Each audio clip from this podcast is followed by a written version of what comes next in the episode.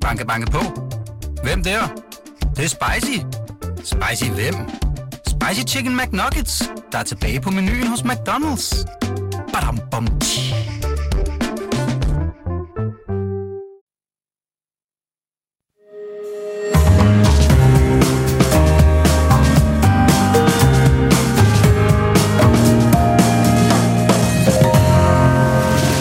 Du lytter til Korto og Steno, en podcast fra Berlingske.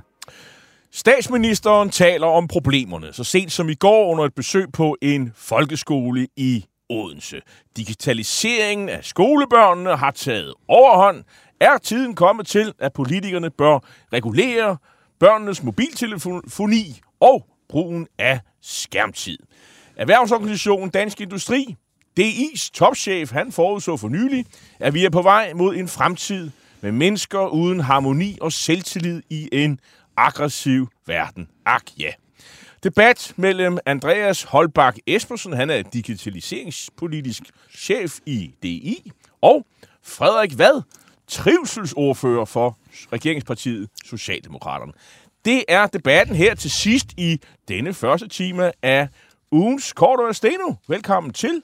Mit navn er Jarl Kortua. Og jeg hedder Torben Steno, og tænk sig, at vi skal opleve det, at er man nødt til at have en trivselsordfører, som i virkeligheden er en mistrivselsordfører. Mistrivselsordfører. Det er alligevel det er blevet et stort sag, det der mistrivsel. Noget, der men øh, ja, jeg hedder jo altså Torben Steno, og øh, vi skal som altid forsøge at finde en modtager af ugens fidusbamse. Og øh, det taler vi meget mere om i næste time. Men hvis I lyttere sidder inde med et øh, godt bud, så skriv det bare allerede nu på vores Facebook-side Cordua Steno. Og her kan I også som altid stille spørgsmål og kommentere på det, vi taler om. Og om godt sådan 20 minutters tid, så taler vi om forholdet mellem de to EU-lande, Polen og Ungarn, som indtil den russiske øh, invasion af Ukraine i februar 22, der var de jo øh, de bedste venner og stærke allierede i EU. Det er de ikke mere. Hvad betyder det? Det ved journalist og forfatter Vibe Bjørling Termansen en hel masse om, og øh, hende får vi så besøg af lidt senere. Men nu skal det handle om pragmatisk idealisme, som udenrigsminister Lars Løkke Rasmussen titulerede Danmarks nye udenrigspolitiske strategi. Og den blev lanceret øh, tidligere øh, i sidste uge, var det jo. Hvad, der, hvad den her strategi mere præcis går ud på, det skal vi tale om med, med nu, eller om, nu med Socialdemokraternes udenrigsordfører, tidligere minister Jesper Petersen om. Velkommen til, Jesper. Tak for det. Dejligt at være med igen. Ja, øhm, Lykke han brugte jo klogt en del tid på at forklare, hvad der ligger i ordene pragmatisk idealisme. Vi har haft Per Stig Møller igennem, tidligere udenrigsminister. Han mente, det var ham, der havde fundet på det. Det, okay. det vil Åh, jo, også om. Men, øh, Hvem har fundet på noget, Per Stig men ikke er kommet hvordan, tror jeg, det er. hvordan, ja, hvad har fundet det hele? Ja. Hvor, og også, hvad, hvad, hvad, hvordan vil du øh, definere den her strategi under overskriften øh, pragmatisk idealisme? Ja, der jo fortsat er en idealisme i, hvad det er, vi gerne vil, vil præge øh, verden med for værdier. Øh, fred, frihed, menneskerettigheder, øh, demokrati, ligestilling, bæredygtighed, arbejdstagerrettigheder, alle de ting, som Danmark står for, øh, det skal vi stadigvæk øh, stå for og, øh, og arbejde for de værdier i alle de sammenhænge, vi indgår i, de alliancer, vi er i, de organisationer, vi er i, og i de direkte samarbejder, Danmark har med andre. Men at, at pragmatismen jo så ligger i, at for faktisk at gøre det effektivt, så skal vi jo kende vores egen position. Vi skal kende, hvad det er for en verden, vi navigerer i, som bliver tiltalende, eller tiltagende, øh, Ja, forandret jo, fordi der er nye opstigende magter, især øh, Kina, der, der gerne vil, vil ændre, hvordan øh, den internationale orden er. Også truslen fra Rusland, der kommer til at være langvarig, uanset hvordan krigen i Ukraine umiddelbart øh, spiller sig ud. Øhm, og, og det har jo så nogle implikationer også i, i nogle af de partnerskaber, Danmark indgår i. Der bliver talt meget om ligeværdige partnerskaber i øh, i øh, strategien her. Øh, nogle har formuleret det som lidt mindre pegefinger, lidt mere med ørerne. Mm. Altså, at, øh, at vi i den erkendelse af, hvordan verden er, hvis man så effektivt vil kæmpe for de værdier, så må man også ja, lytte mere, og man må være parat til at opretholde samtaler og, øh, og samarbejder med lande, som vi også kan være meget kritiske over for, hvordan de øh, agerer over for deres egne øh, befolkninger. Jesper Petersen, i, i sidste uge, der sad vi i det her program og snakkede om, det er et spændende initiativ fra Dansk Folkeparti om, at nu skulle man virkelig skrue bissen på over for Kina. Det kan du så simpelthen sige, glem alt om det. Vi er klar.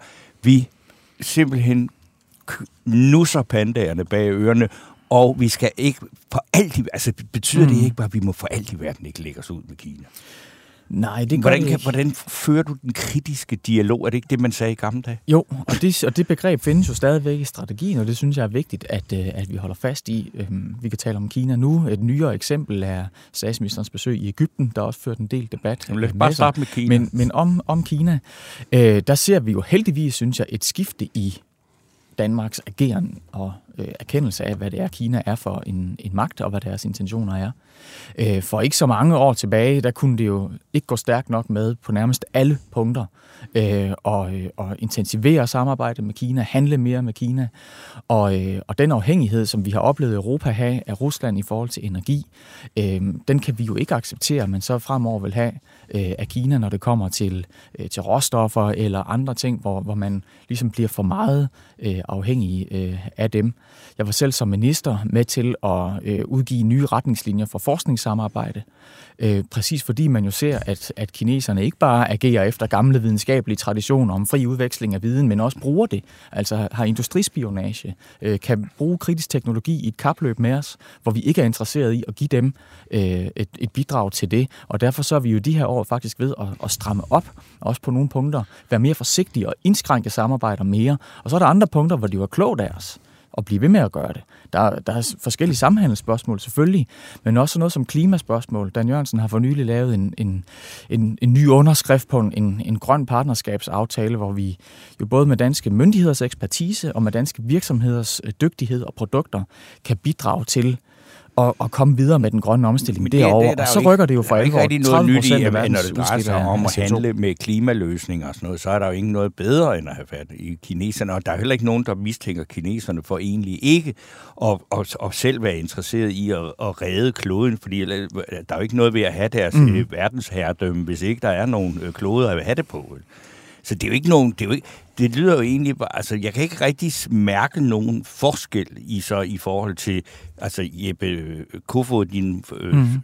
for, eller ikke din forgænger, men den for, forrige doktrin din i forhold til. Kina. Mhm. Altså, hvad, hvad, er- han, han råbte bare lidt højere med idealerne, ikke? Vi gjorde jo ikke noget ved det. Jo, altså... Øhm, Danmarks position er jo, som den hele tiden har været. Danmarks værdier er også. Men der er, der er dels en ny regering, dels så er der nogle ændrede omstændigheder i form af krigen i øh, Ukraine, der er sket siden den forrige regering, siden den sidste regering lavede sin udenrigspolitiske øh, strategi. Øhm, men, men på den måde er der selvfølgelig øh, konstanter, men også nogle ting, der er, er, øh, er forandret. Men jeg synes, at det er øh, ved læsning af den her strategi og ved et kig på, hvad Danmark gør i de her år, øh, så er det jo faktisk meget at forholde sig til i det her dokument, at for eksempel, at der er en, en, øh, en konkurrence med Kina i, øh, i Afrika, som vil få en voksende betydning øh, de kommende år, og jo blandt andet for at indstille os på den, og for at, at indgå i den og ikke bare acceptere den øh, hvordan øh, de udvider deres magt, øh, jamen så skal vi reagere på forskellige vis. Så jeg synes faktisk, at det er, øh, altså det kan godt være, at retorikken, at du gerne ville have, at der var noget, der var, der var hårdere, men selve det politiske indhold er jo faktisk en, en reaktion på blandt andet øh, Kinas øgede øh, indflydelse. Og kommer den ikke øh, for sent? Øh, altså, man skriver jo øh, selv, at, øh, at man har været for naiv øh, tidligere, og, og det er så lagt på hylden altså, i forhold til Kina. Ikke? Øh, det, det, så der er mange erkendelser i det her også. Øh, men man kan sige, den tidlige udenrigspolitiske strategi, hvad, hvad var den halvandet år gammel? Øh, og kan man bare sige, Ukraine, så har Socialdemokraterne flyttet sig, dengang I havde magten alene, mm. godt nok baseret på, nogle, på et, et flertal til, til venstre i Folketingssalen. Nu er I i en regering øh, med en, der, I har fået en ny udenrigsminister. I øvrigt en mand, som du har brugt øh, store dele af dit voksne liv på at bekæmpe. Jamen, der er mange nye spændende øh, ting i livet for så, i de så her jeg år. spørger, ja. hvor, hvor meget af det her er borgerlig udenrigspolitik, hvor I har resoneret, og hvor meget har Socialdemokratiet flyttet sig i forhold til, hvordan I så på situationen for halvandet år siden? Hvis man hører udenrigsministeren selv, hvis man hører Lars, Lars Løkke selv, så er det jo ikke fordi, at han tager afstand fra øh, den tidligere regerings synspunkter om udenrigspolitik, eller Jeppe Kofods øh, strategi. Men der er, der er selvfølgelig en anden øh, retorik her. Det er ikke længere en øh, socialdemokratisk etpartiregering, og så... Øh, og så er der jo en, øh, en reaktion og en, en nødvendighed i at forholde sig til, hvad krigen i Ukraine gør, og, og de langsigtede implikationer, der er. Og der, der tror jeg, det er vigtigt at få sagt, øh, at få sagt til danskerne, at også selvom at det skulle gå øh, øh godt, altså at Ukraine lykkes med at få russerne ud, øh, og at... Øh, også selvom at, øh, at det skulle ske øh, hurtigere end mange tror, så er det her noget, som har en meget langsigtet implikation. Man har fået afsløret Ruslands egentlige øh, intentioner, og den trussel skal vi stå imod, og vi skal også være klar til at trække de lande, der ligger i Ruslands nærområde, øh, tættere ind til øh, Europa de kommende år. Det kommer også til at stille nogle, nogle krav til os. Hvorfor havde man så travlt med at lukke alle mulige ambassader, der lå i de her områder? Altså, Georgien, øh, altså det har man så åbnet, det er nyt og sådan noget. Men altså nede i Albanien, der lukkede man ambassader. Man, altså, der er jo mange af de her små ambassader, man har, man har lukket, eller så har man ikke rigtig investeret i det. Det, altså, nu, nu skal du ikke hænge på dig, Jesper Petersen. Øh, du har jo selv bare været folketingsmedlem, og godt nok siddet med, som minister i flere regeringer, men du, og du har ikke været udenrigsminister, ja. trods alt, men, men, men øh, kommer det ikke for sent? Jo, Jamen det, det synes jeg, det gør. Øh, og, og hele den der, der blev skrevet bøger om det i den her tid, Christian Bennike, der i, i arbejder han ikke i huset her hos, øh, hos Weekend oh, lidt ikke? længere nede. Lidt længere nede af gangen. Jeg har også interviewet ham. Ja, ja. det synes jeg er godt, men altså, øhm, hele den der tro på, at bare vi handlede nok med andre lande, øh, så skulle de nok blive demokratier øh, ligesom os, og se lyset i menneskerettigheder og, og frihed og ligestilling og, og, og så videre. Øh, det er der da en, en øh, kæmpe øh, naivitet i, og synes jeg også en, en politisk øh, diskussion i, om man øh, den måde, man greb globaliseringen an på, og fordelingen af dens goder, øh, den ustabilitet, det at fordelingen har været uretfærdig, øh, som, som det har ført med sig, det, øh, det napper os jo også bag i øh, nu på, øh, på, på flere forskellige punkter. Men jo, øh, på, det korte svar på det spørgsmål er, jo, jeg synes, det kommer for sent. Øh, jeg er glad for, at der i øh, at der er en at der er den meget klare øh, erkendelse i forhold til øh, til Kina og også i forhold til Ruslands intentioner og de langsigtede implikationer.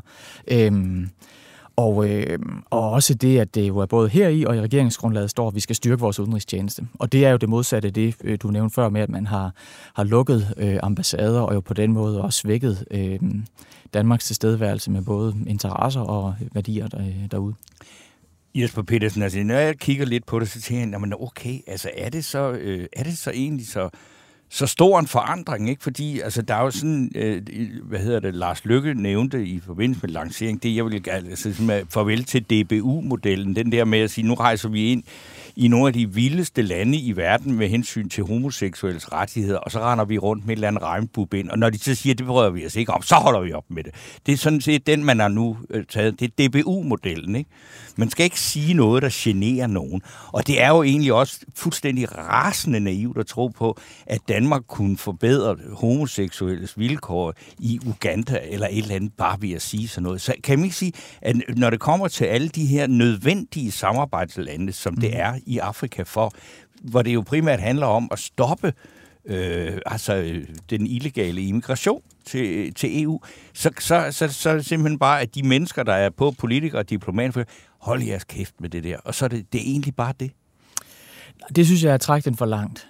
Øhm, det synes jeg, fordi øhm, den kritiske dialog og det at, at arbejde for vores værdier, og i det her tilfælde jo for eksempel menneskerettigheder, øh, politiske frihedsrettigheder, øh, det skal vi jo blive ved med. Nu, de ved og jo godt, at vi det gør synes de. det. Det gør de. Men og det vi ved godt, at det vil de skide på.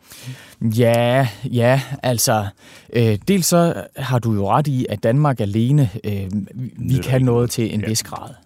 Øh, men vi indgår jo i internationale organisationer, alliancer og samarbejder, øh, som det altid er Danmarks interesse at styrke og være en god allieret øh, arbejde for et stærkt EU-samarbejde, og, øh, og i højere grad få brugt de muskler, vi trods alt har økonomisk og politisk.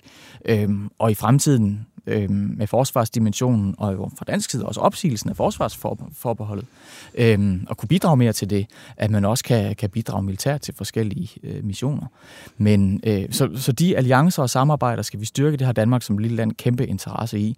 Og så, og så har vi jo også vores direkte samarbejder, øh, der handler om myndighedssamarbejde, udviklingspolitik og alt muligt, hvor, hvor vi jo selvfølgelig også Øhm, øh, især inden for de steder, hvor Danmark har ekspertise, øh, godt kan betyde noget i de her sammenhænge. Vi skal ikke holde op med at kæmpe for de værdier, vi skal ikke holde op med at sige det, men jeg tror, det er vigtigt at få sagt til, øh, til danskerne, at hvis ikke at vi så også tager de møder og bliver ved med at have de samarbejder, også med lande, hvor vi er kritiske over for ting, der foregår der, så afskærer vi os selv øh, fra indflydelse, så overlader vi spillebanen til Rusland og Kina, mm. og det er ikke øh, i vores interesse. Så, så man, kan godt, man kan godt himle op over, jamen, at en legitimering af Ægyptens undertrykkelse af politiske modstandere, at man øh, har møder med dem. Men, men hvis vi ikke gjorde det, så afskærer vi os fra indflydelse. Vi svækker vores øh, arbejde for at kunne modvirke øh, migration, som du var inde på, men jo også øh, til det hele taget at påvirke et af de vigtigste lande i Europa. En eller af de, Afrika. En af de ting, som jo virkelig har flyttet noget, det, har, det så vi sidste år, med, med, hvor vi jo har tilsluttet os det forsvarspolitiske samarbejde, og nogle gange har man haft lidt indtryk af, at Socialdemokraterne var sådan øh, på vej over i den EU-skeptiske lejr og sådan noget, og nu er det ligesom indtryk, at man, man er tilbage igen øh, og er brug i EU, og, og vi har en, en, en, en udenrigsminister, som jo cykler rundt og siger, at øh, måske vi skulle afskaffe nogle af de her veto-regler i EU omkring udenrigspolitikken og sådan nogle ting, øh, og, og lave sådan hvor, vi, hvor man stemmer, og så er der så flertallet, for ligesom at få et mere effektivt EU-udenrigspolitisk øh, øh, beslutning. Og øh, det er udenrigsministeren, der udtaler sig, så jeg går ud fra, at Socialdemokratiet er fuldstændig enig med udenrigsministeren. Har jeg, har jeg ret i min formodning? Øh, du har i hvert fald ret i, at det er en, øh, en relevant diskussion at tage, som vi også er åbne over for at tage. Og den er et eksempel blandt flere på, at når vi gerne vil have et stærkere EU også ude i verden, et stærkere EU, og når vi gerne vil trække flere lande tættere på os, og endnu også få dem som medlemmer, øhm, jamen så stiller det nogle, nogle, nogle krav. Vi synes ikke, man skal lave om på, øh, på traktaterne, øhm, og der er også muligheder for at lave nogle, nogle justeringer inden for de øh, traktater, der, der gælder nu. Udenrigspolitik her er et eksempel. Øhm, der er også, øh, altså tag, hvis, hvis Ukraine bliver medlem af EU, så har vi pludselig Europas største landbrugsland i vores kreds. Kan, kan det så gå upåvirket hen over Europas landbrugspolitik. Det synes jeg er, er svært at forestille sig. Øh, altså, der fører en hel række diskussioner med, men hvor vi må sige, at det er i vores interesse, hvis vi skal trække nogle af de her lande øh, tættere på os, og det, det bør vi. Moldova, Georgien, Ukraine, øh, lande på Vestbalkan, hvor Rusland jo også virkelig forsøger at destabilisere. Øh, de skal have det perspektiv, at de kan komme tættere på os, og måske også blive medlemmer øh, når de opfylder kravene. Øh, men det, det stiller nogle, nogle krav til os, og, og det vil det gøre på en række politiske punkter, og, og det her det er så nogle af dem. Så det vil sige, at øh, og som jeg forstår strategien, så er, så er man altså også i det spor, hvor man siger, at vi, vi kan ikke prisgive de her lande, som søger optagelse, blandt andet på Balkan og så videre. Der står helt kø af lande. Altså, de skal opfylde kravene stadigvæk. Det synes jeg er vigtigt. Jamen, det, det, ja. det er alle jo med på. Ja. Øh, og det vil sige, at der er ikke nogen smutveje, mm. som øh, Rumænien og Bulgarien, som man i sin tid mente kom lidt for hurtigt øh, ind i EU. Så der, der står I fast. Mm. Er, det, er, er det rigtigt forstået? Ja, det er det. Okay. Men altså, men igen, det er jo noget med at investere i de her lande, det er noget med at hjælpe dem til at sørge for, at deres lovgivning, øh, og man kan sige, øh, Moldova er jo nok et land, det er nok, hvis man, øh, man kunne få med, Ukraine, det er jo et stort mundfuld arealmæssigt, er det 44 millioner mennesker. Mm. Øh, det, det, er, det er ret mange mennesker. Altså hvis, det, hvis man jo så får hele øh, befolkningen med indtil videre, har man jo kontrol over, over hele øh, øh, arealet. Men jeg tror, vi siger tak for, for nu, Jesper Mange Petersen. Tak. tak, fordi du kom og, og, og drøftede øh, den, den udenrigspolitiske strategi, den nye udenrigspolitiske strategi, den, den gamle hold i halvandet år, tror jeg det var. Hvor, lang, hvor længe tror du, den her holder? øh, ja, det kan jeg ikke sige jo, men... Den holder men, evigt, fordi det betyder, at vi skal... Jo, Jesper Petersen bliver spurgt. Øh, princippet øh, og, og arbejdsformen, tror jeg, holder, holder mm. længe, og selve de øh, erkendelser om den, den ændring af verdensordenen, vi ser, Kinas opstigen, vores reaktion på det, og en, en håndtering af, hvad Rusland og deres intentioner betyder for os. Det vil være langvejt. Tak skal du have. Selv tak. Banke, banke på. Hvem der? Det, det er spicy. Spicy hvem? Spicy Chicken McNuggets, der er tilbage på menuen hos McDonald's. Badum, bom, tji.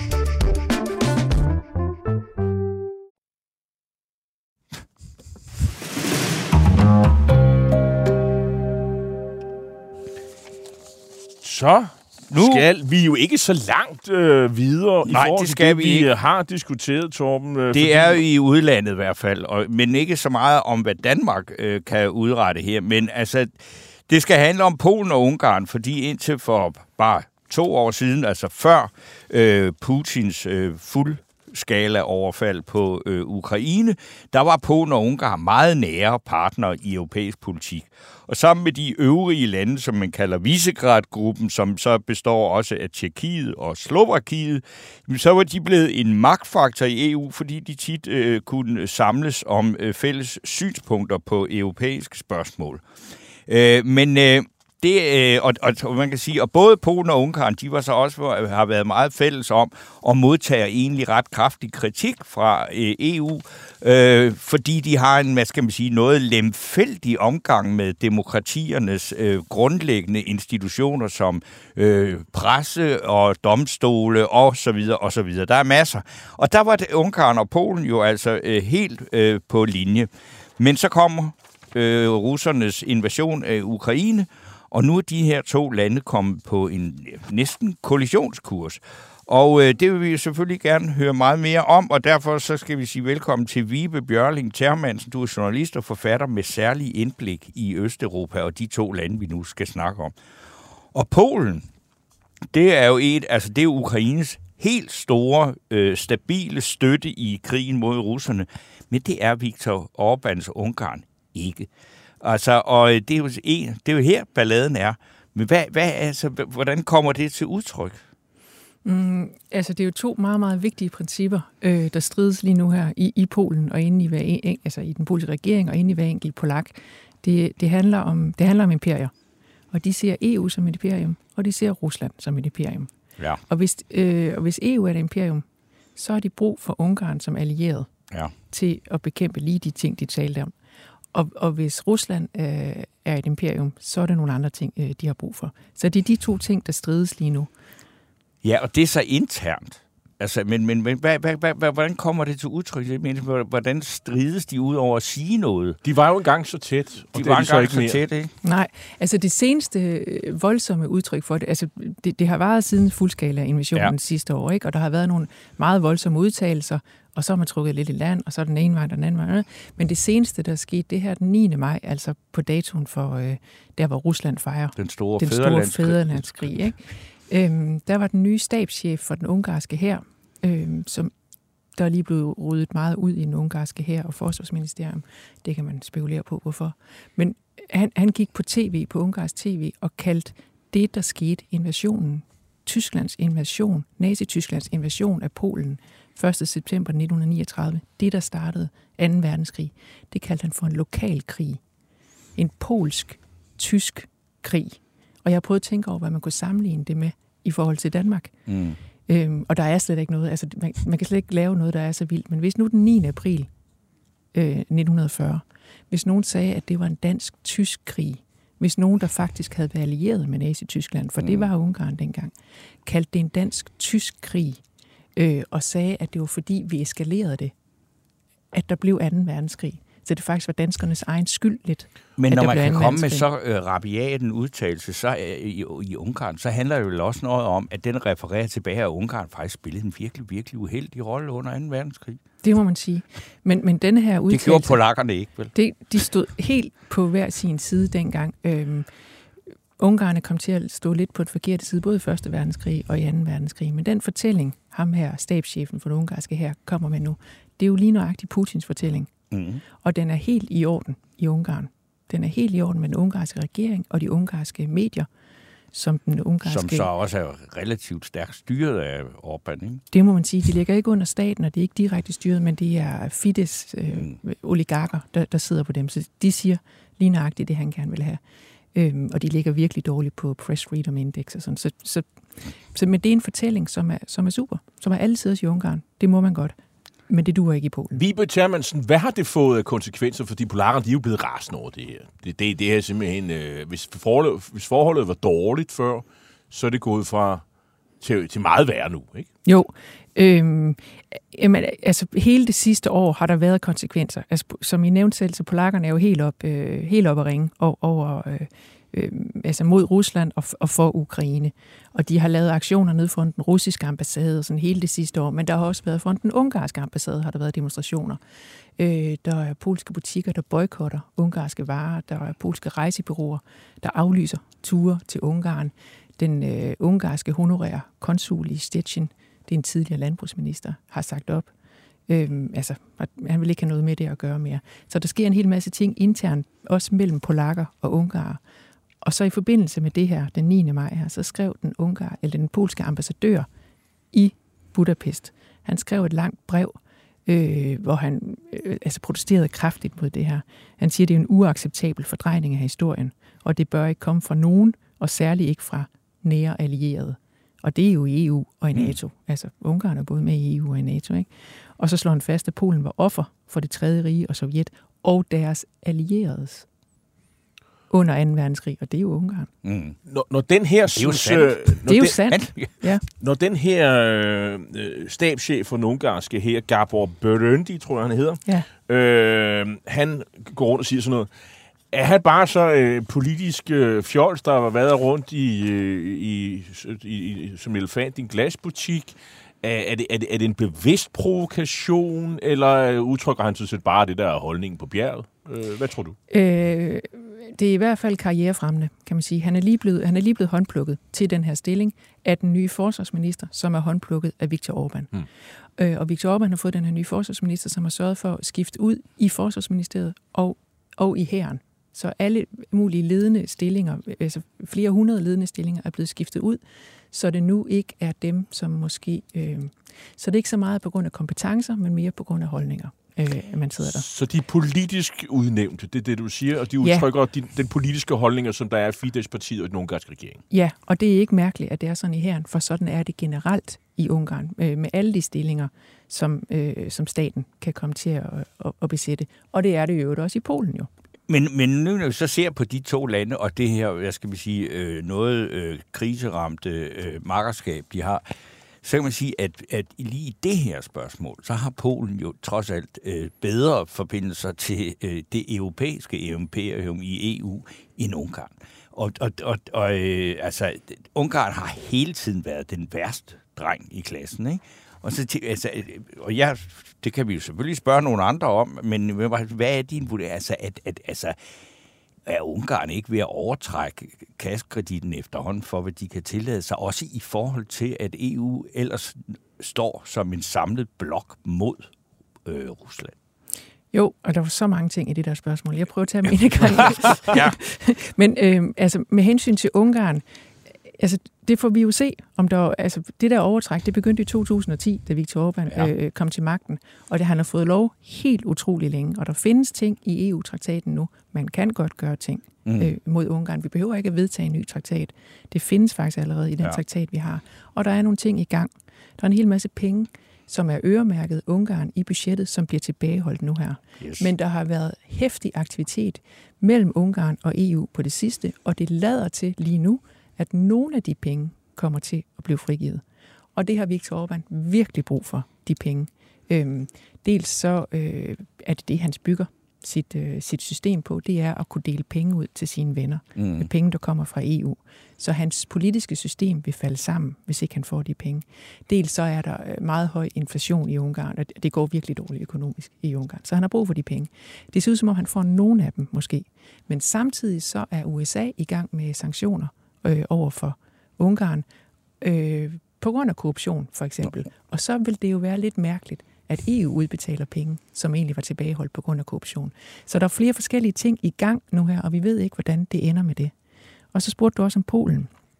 Fordi de her ting har jo også været i gang mod Polen. Og jeg synes, at det er, det er lykkedes polakkerne, øh, de polske politikere øh, fra regeringspartiet nu her, øh, man må sige, det plejer at være Viktor Orbán, der klart er den dygtigste politiker udenrigspolitisk i forhold til øh, polakkerne. Mm. Men lige nu med denne her sag, der står de polske politikere i Lov- og Retfærdighedspartiet med en vindersag, og det er lykkedes dem at spinde dem sådan, at de får langt mere goodwill i EU og i NATO, end Ungarne gør. Men problemet med demokrati, retsstat, menneskerettigheder, LGBT, pressefrihed, alle de der ting, er det samme i Polen, som mm. det var før. Men, men det andet trumfer ligesom, og det er lykkedes polakkerne nu her at få den fortælling frem øh, i stedet for. Og det er jo de to, der står overfor Så det vil sige, det er igen så meget udenrigspolitik. Øh, hvis man ikke rigtig til en forklaring, så kan man sige Ukraine. Det er det, der afgør forskel på øh, de to lande, og den behandling, og den måde, vi ser Absolut. på dem. Absolut. Og øh, Men nu, øh, nu har du jo beskæftiget sig med øst- og centraleuropæiske øh, lande i mange år, Vibe Termansen, blandt andet som tidligere journalist på Weekendavisen, og nu skriver du for Altinget, og du har netop udgivet en, en bog om, om Ukrainekrigen, der hedder I skyggen af Rusland, hvor er perspektivet er, øh, hvilket forlag er den udkommet på? Øh? Gades forlag. Forlag, hvor perspektivet er det, det central- og østeuropæiske. Så hvis man nu har ønsker at og, og, og dykke ned i det, så kan de gøre det. Altså, øh, hvis man øh, herfra, øh, hvilken betydning får det nu for visegradgruppens, skal man sige, de der tre-fire kernelande, at den der magtfaktor, som de udgjorde på et tidspunkt, at den nu brudt endegyldigt sammen? Øh, hvad er din vurdering af det nu? Men det skifter hele tiden. Øh, det har hele tiden været øh, Ungarn først, og så Pol, altså Ungarn fra 2010 og Polen fra 2015, der har været øh, helt klart øh, altså illiberale øh, nationalkonservative længst ude af den. Det er dem, der har restlet ned af pressefrihedsindekset og alle de steder, hvor man måler øh, øh, retsstat og demokrati og sådan noget. Ikke? Øh, og så har Slovakiet og Tjekkiet, de har været der ind imellem, og så er de vendt tilbage, og så indimellem, og det er sådan skiftet lidt ved valg. Og vi ved ikke lige, og lige nu er de, øh, går de i en anden retning, men det kan skifte igen. Det ved vi ikke rigtigt. Så det er Polen og Ungarn, der har været kernelandene i det. Konstanterne. Mm. Siden 10 og siden 15, ikke? Mm. Men før det var det jo helt anderledes. Og der er valg i Polen senere i år. Der er valg i Polen til efteråret. Øh, og regeringspartiet står til at vinde men det er snævert. Altså, de kan faktisk godt tabe, så det kan skifte. Ja, fordi det vil jeg godt lige øh, holde fast lige, fordi altså, det, er jo, altså, det er jo ikke sådan, at de der lande øh, er, eller nu snakker vi om Polen, at det er bare sådan, at alle er på den kurs. Det er det Det er jo nogle ret tætte valg. Byerne, de stemmer for en pro-europæisk, moderne øh, Polen, og så er der ude på landet og katolikkerne og alt det der. Og de, de står sådan, sådan nogenlunde store blok, lige store blokke, hvor de andre så har en tendens til men det, jeg hæftede mig med før, det var, at du siger Ungarn. Altså, der er også, som en, en af vores lyttere skriver, øh, Martin Sibas Lavn, det besynderlige, Ungarn har glemt, hvad det var, der trumlede dem ned i 56. Lige nøjagtigt. Og øh, ja. det er jo mærkeligt, fordi det virker ja. faktisk, som om de har det. Der er ingen ende på glæden ved Sovjet. Og er det ikke, altså, er det virkelig, som du siger, at der er en generelt kæmpe opbakning til den der øh, mærkværdige kurs, som øh, Orbán øh, fører, som altså hvor, hvor man siger, Gud, skal de så også til at... Altså, der er for eksempel store problemer med antisemitisme i, i Ungarn, ikke? Der er, der er klart større problemer i Ungarn, end der er i Polen. Øhm, fordi som du siger i Polen, der, der står det sådan nogenlunde lige. Ved præsidentvalget i 2020 var, det, var vi lige ved at få en anden ja. præsident. Ikke? Så det står meget mere lige i Polen. Og, og i øvrigt, så er, det ikke, så er vi ikke så langt ned ad den sti i Polen endnu, som mm. vi er i Ungarn. Øh, I Ungarn, Viktor Orbán, han har to tredjedels flertal i parlamentet. Det har han haft siden 2010, så han kan ændre forfatningen. Det har han gjort mm. ni gange siden 2010. Så hvis man skulle få en anden regering i Ungarn, mm. så skulle de starte med at ændre forfatningen tilbage. Så de skulle ikke bare vinde et valg, de skulle have to tredjedels flertal. Og valget sidste år i Ungarn viste, det er der en amerikansk forsker, der har skrevet en lang artikel om, viste, at det faktisk ikke længere er muligt for befolkningen i Ungarn at skifte deres regering ved et valg. Nej. For Nej. det var sket så sidste år. Og de så derfor er der kæmpe stor forskel. EU for længe siden. Det er, bare, jamen det er jo simpelthen det er helt vildt, hvad de kan trække den til. Og så kan man så sige, men du mener, at der generelt stadigvæk er en opbakning i den ungarske befolkning til Orbán og til os og til et kollektivt hukommelsestab omkring, hvem det var, der smadrede deres ja. elskede land i 1956. Han har meget større opbakning, øh, Viktor Orbán. Øh, der er meget større opbakning bag ham i Ungarn, end der er bag den polske Jamen, regering. At, at stad, altså, fortsætter han med at have opbakning? En, altså stiger det? Øh, ja, nej, han, det er sådan nogenlunde konstant, det han ejler. Det går lidt op og ned. Der ja. er meget store protester i Ungarn nu her, øh, på grund af lægerne. Øh, læger? Nej, læger, altså lærer. skolelæger, okay. som får øh, sulteløn, og som ikke kan klare sig, og som der er alle mulige regler. De skal bruge nogle bestemte skolebøger og sådan noget. Og der er store protester øh, nu her i Ungarn på grund af det, og det er jo et symbol på noget større. Så der er også øh, modtendenser i Ungarn, med de er meget, meget små. Men dels har det været i gang længere i Ungarn, siden 2010 i stedet for 15. Dels var Ungarn et andet sted i 2010 i forhold til Polen. I Polen, der har man, du nævnte 1956, kæmpe oprør i Ungarn. Virkelig stort oprør, og øh, mange dræbte ja. af Sovjet. Og, men det er ligesom det eneste oprør. oprøret før det i Ungarn, det var i 1848. I Polen, der har de haft oprør hele tiden. Mm. Så der er sådan en tradition for at gøre oprør, for at se sig selv som nogen, der øh, skal kæmpe og dø øh, for Polen, og helst mod russerne øh, hele tiden. Så der er, en anden, der er en anden tradition for det. Og så Ungarn var, øh, Ungarn var et feudalt samfund indtil 2. verdenskrig. Der var sådan 5-6 titler, øh, forskellige titler, øh, grever og baroner, sådan noget for adelige, som man skulle gå og sige, og resten var fattige. Så det var først med kommunismen efter 2. verdenskrig, at der kom jordreformer, og der blev delt jord ud. Og så var der kommunisme indtil 1989. Og så har man haft den der korte tid. Øhm, så der er simpelthen en tradition for, øhm, at der er nogen, der bestemmer. Nogen, der fortæller en, hvad man skal gøre, og så, og så gør man det. Og så, er han, så er Ungarn jo blevet fodret med det her i medierne siden 2010. Og der sker jo det efterhånden. Altså Ungarn er ikke dummere end, end os eller andre mennesker, men hvis man hører noget, og kun hører det meget længe, så til sidst så begynder man at tro på det. Tak skal du have, Vibe Bjørling Termansen, for at gøre os meget klogere på de her to mærkelige lande.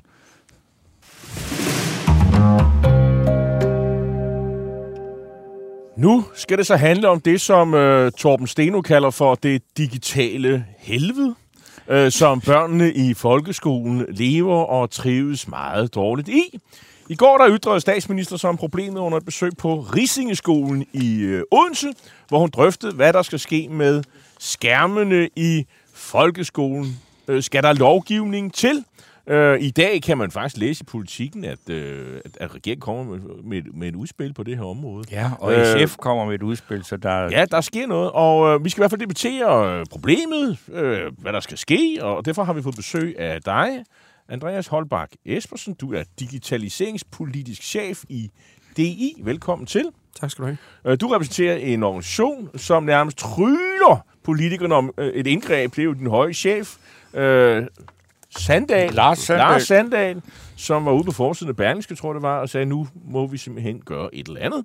Og med på en telefon har vi nu den gode, øh, det med, den, den gode og ærede medlem af det høje ting, Frederik Vad. Er du med os på en telefon? Det er, ja. Tak Og- for invitationen. Og du er medlem af, du er trivselsordfører for Socialdemokratiet, øh, og velkommen. Uh, Andreas Holbak Espersen, de, øh, som sagt, øh, Lars Sandal, han var for nylig ude med den her kronik, øh, hvor han har krævet handling her nu. Hvorfor, og hvad er det for en, øh, nogle initiativer, måske lovgivning, I vil have, øh, og som Frederik Vad og hans kolleger på Christiansborg, de skal gennemføre? Lad, lad os høre øh, jeres øh, forslag. Jamen grundlæggende det er ret, det er jo ikke så tit, vi går og kalder på mere lovgivning Nej, eller mere nej, regulering rigtigt. for os. Så det er på den måde det er sådan lidt øh, ude af comfort zone. Det må man sige, ja. Øh, ej, altså det, det vi jo grundlæggende, og som Lars han er ude at sige, det er sådan ret bekymret over den mængde af tid, som vores børn og unge spilder øh, på deres mobiltelefoner og på sociale, sociale medier, særligt når de er i folkeskole. Altså, øh, vi kan alle sammen gå rundt som forældre og sige, at vores børn skal bruge tid på det rigtige, de skal bruge tid på det, der udvikler dem. Øhm, og det er jo en forældreopgave, et stykke hen ad vejen at understøtte dem i det.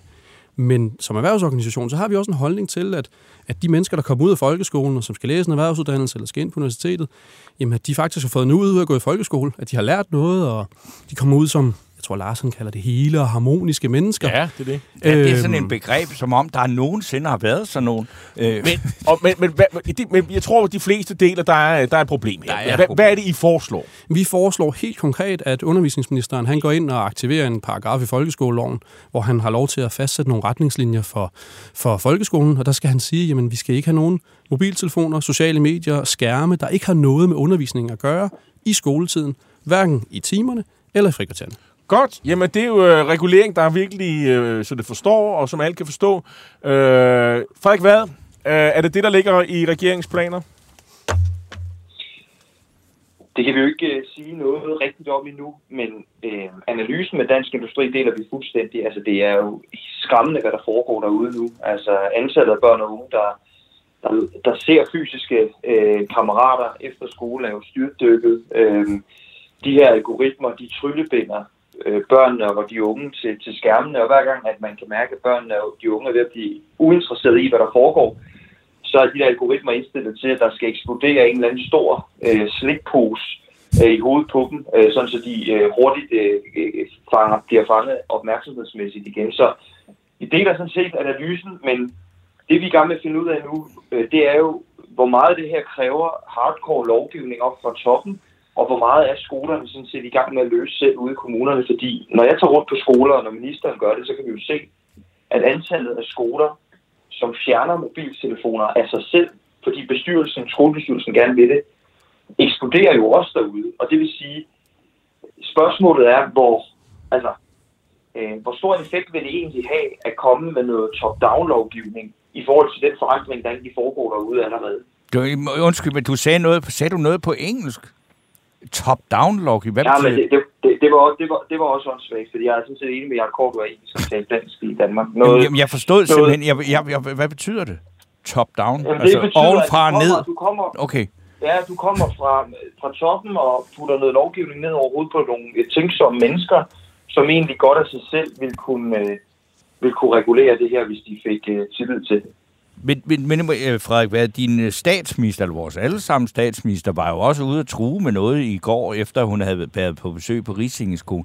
Altså, er du, kan du ikke, altså det, man kan godt se, at der er nogen, der er frivillighedens vej for de der mobiltelefoner øh, ud af skole- og klasseværelserne og sådan noget. Men det er jo ikke alle, der gør det. Er det, er det sådan noget, der skal til? Er du klar til at stemme for det? Jamen, jeg vil sige, pers- personligt er jeg klar til det, og, og det tror jeg også, Socialdemokratiet side er. Altså jeg, jeg hader den udvikling, vi ser nu. Altså jeg mener, at det vi ser ind i nu, når man kigger på hjerneforskernes øh, meldinger i, i de her uger og måneder, når man ser på den forskning, der, der gradvist begynder at komme på det område, så er man jo bare ved at tage sig til hovedet. Altså det er jo øh, de nye øh, cigaretter på en eller anden måde, og man vil jo aldrig lade det være op til en skole lokalt øh, og bestemme, om man måtte ryge i klasseværelserne eller ej. Så jeg køber fuldstændig argumentet, men vi er også lidt ødelagt på Christiansborg af nogle erfaringer med at lave lovgivning på skoleområdet.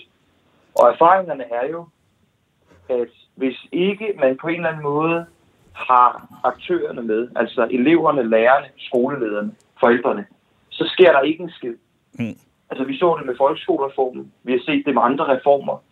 Øh, Mariette Rissager prøvede i sidste, øh, under Vlaks-regeringen at lave en reform, der skulle øge praksisfagligheden i skolen.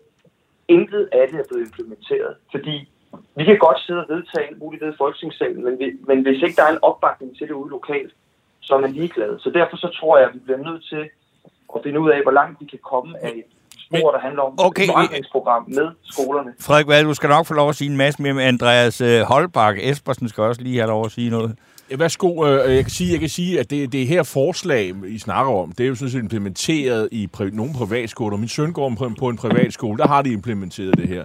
Godt nok ikke, i, øh, ikke i, jeg tror nok i frikvartererne, der er der vist nok mulighed for at komme på mobiltelefon, men de bliver indsamlet i timerne, så er der så nogen, der finder på, har jeg lavet mig fortælle, jeg ved jeg kan ikke være helt konkret nu, men øh, så har man bare to telefoner. En, man afleverer, og en, man kan, man kan fortsætte med at være på, på, på nettet med. Men, men er det sådan noget her, I forestiller jer, eller hvad?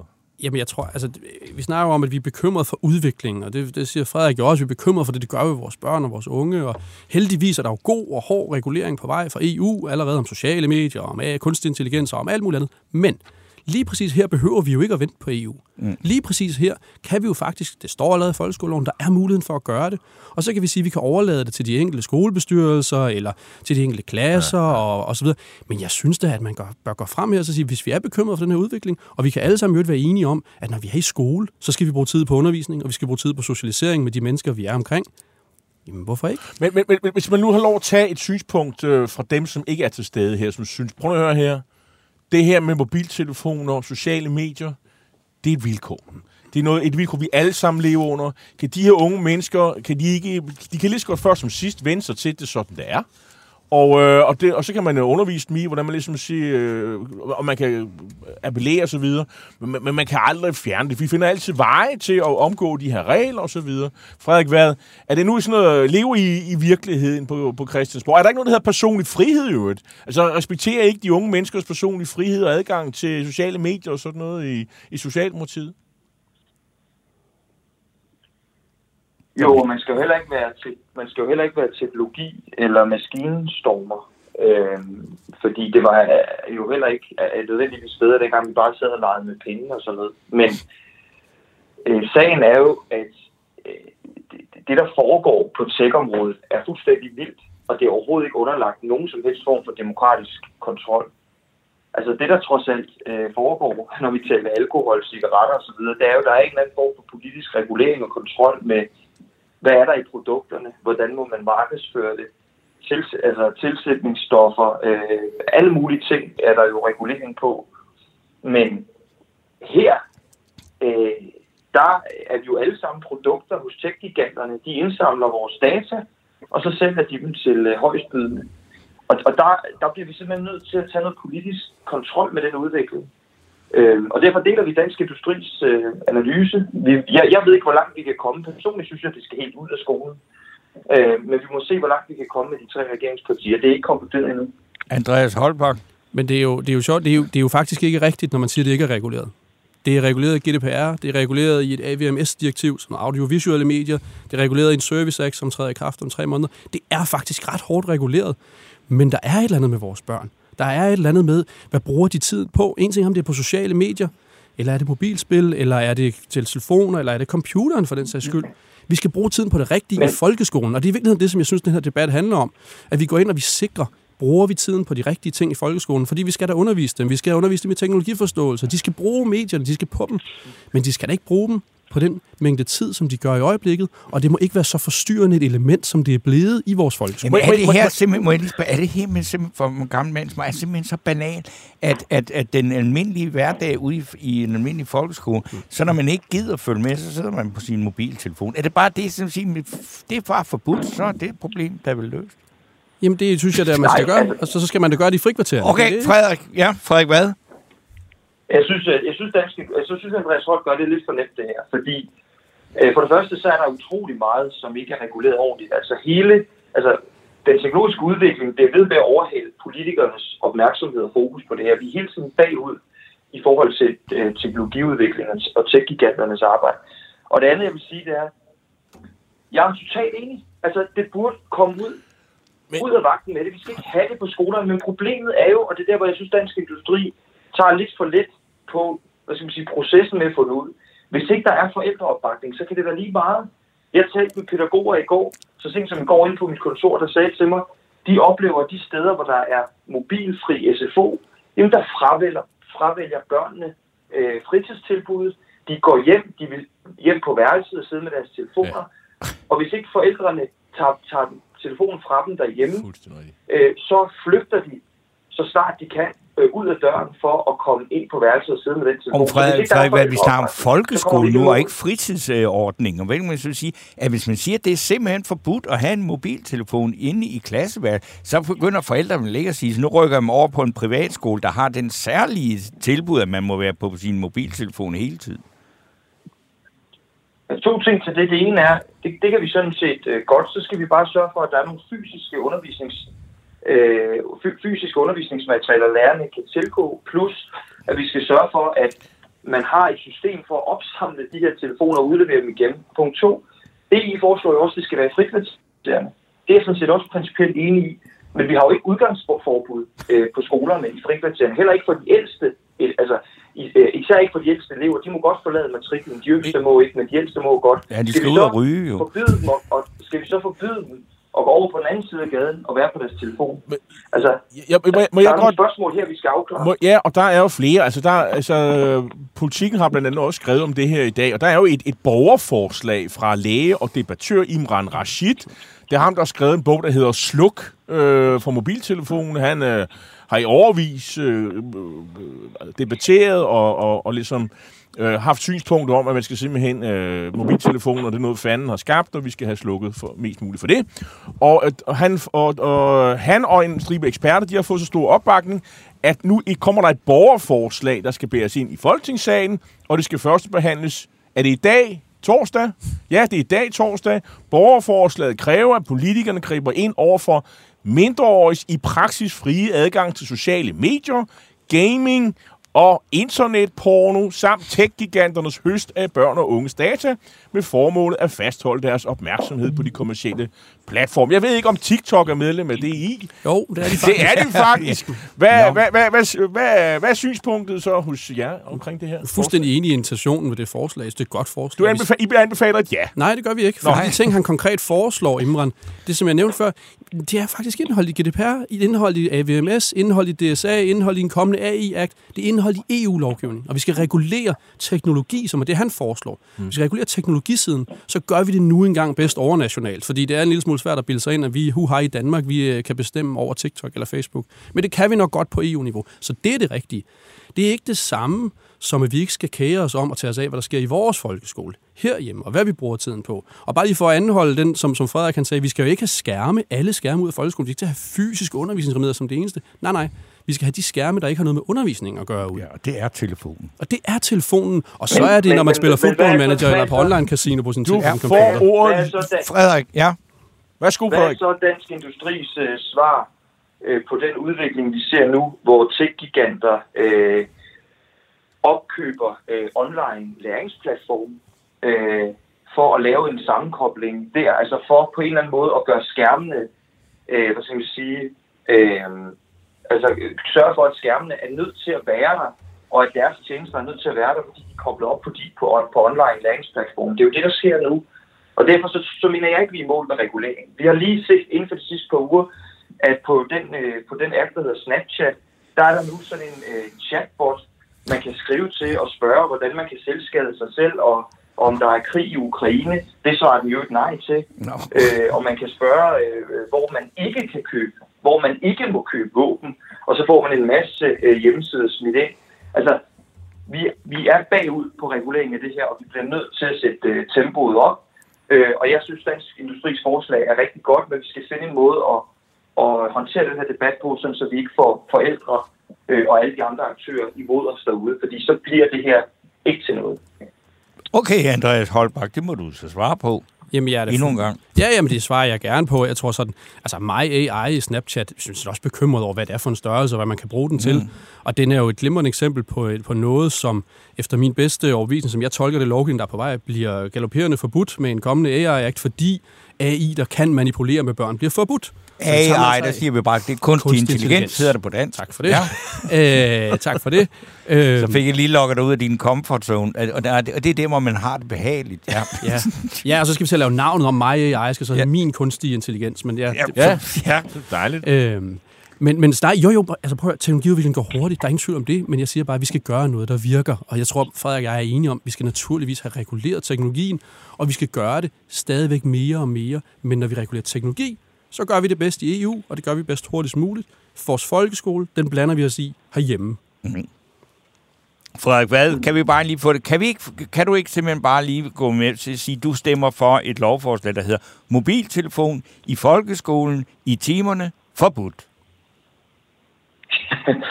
Nej, det kan jeg sådan set ikke sige. Nå. Jeg kan sige, at jeg er selv personligt tilhænger af det, mit parti er tilhænger af det, men regeringen har ikke konkluderet på det her nu. Og det er, det, det er den diskussion, der, der venter forud. Så I stemmer ikke for borgerforslaget? Nej, det gør vi øh, bestemt ikke. Nå. Nå, okay. Godt, jamen så Men ved øh, Frederik. Vad, tusind tak, fordi du var med os, og det er helt stensikkert ikke de sidste ord, der er sagt i den her Nej, debat. spændende. Og også mange tak til øh, Andreas Holbæk Espersen, som jeg gerne vil øh, sige, at det er meget fint, at du ikke har en... Ja, du har selvfølgelig en engelsk titel, men du bruger din danske øh, titel som digitaliseringspolitisk Ja, ekspert. det er bedre end noget med director og Ja, policy det er og noget, det. Ikke? Ja. Ja, som vi er lige... Fordi Så mange af andre- medlemsvirksomheder kalder sig sådan. Så Der er nu- ikke- nu ved der er jo vi, det danske er. titler i danske Ingen virksomheder. Ingen kommentarer. Men tak skal du have, fordi du kom og tog den her øh, faktisk usandsynlig vigtige debat.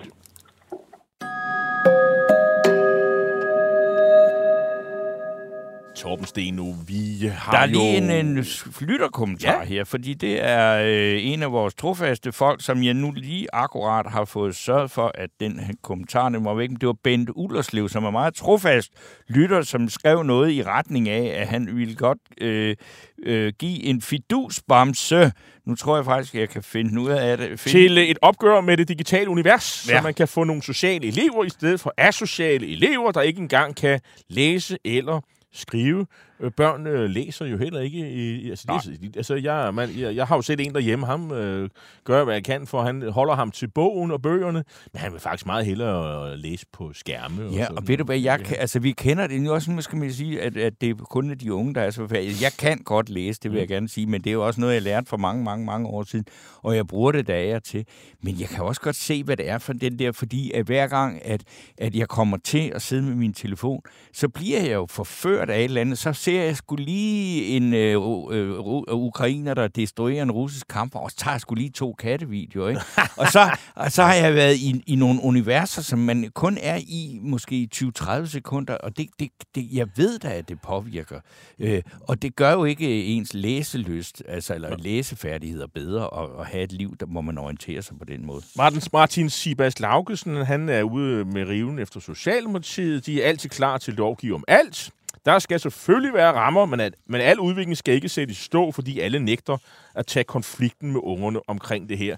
Sådan hørte jeg faktisk ikke, Frederik Nej, det synes jeg øh, det, det må jeg sige. Sådan noget, det, det, det, var, jeg, det, det, det er, er ikke altid, man skal sidde og, Ja, det synes jeg faktisk ikke. Ja. Altså, han var... Øh, de vil, de vil godt prøve at tænke sig om og få det her til at virke. Ja. Øh, og jeg synes, der, der er jo, ikke meget ideologi og der, og der er jo heller ikke nogen tvivl om, at hvis, hvis, hvis øh, er befolkningen overbevist om, at det her er et problem, det er jeg ikke helt sikker på. Jeg tror, vi er mange, der har bare sagt, at giv dem nu bare en skærm, så er de det stille, mens de sidder og kigger ja, på men det, Nå, øh, men nå, det, vi, det, vi når ikke mere den her omgang. Vi tager en uh, lille pause, og når så vi så er tilbage igen, så uh, går vi virkelig i gang med ugens uh, bamsesnak. Det gør vi.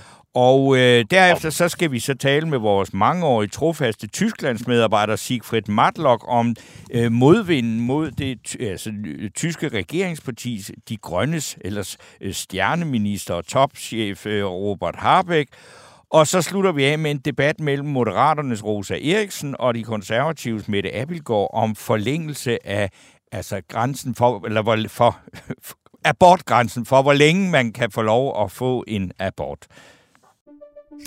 Banke, banke på. Hvem der? Det, det er spicy. Spicy hvem? Spicy Chicken McNuggets, der er tilbage på menuen hos McDonald's. Badum, bom, tji.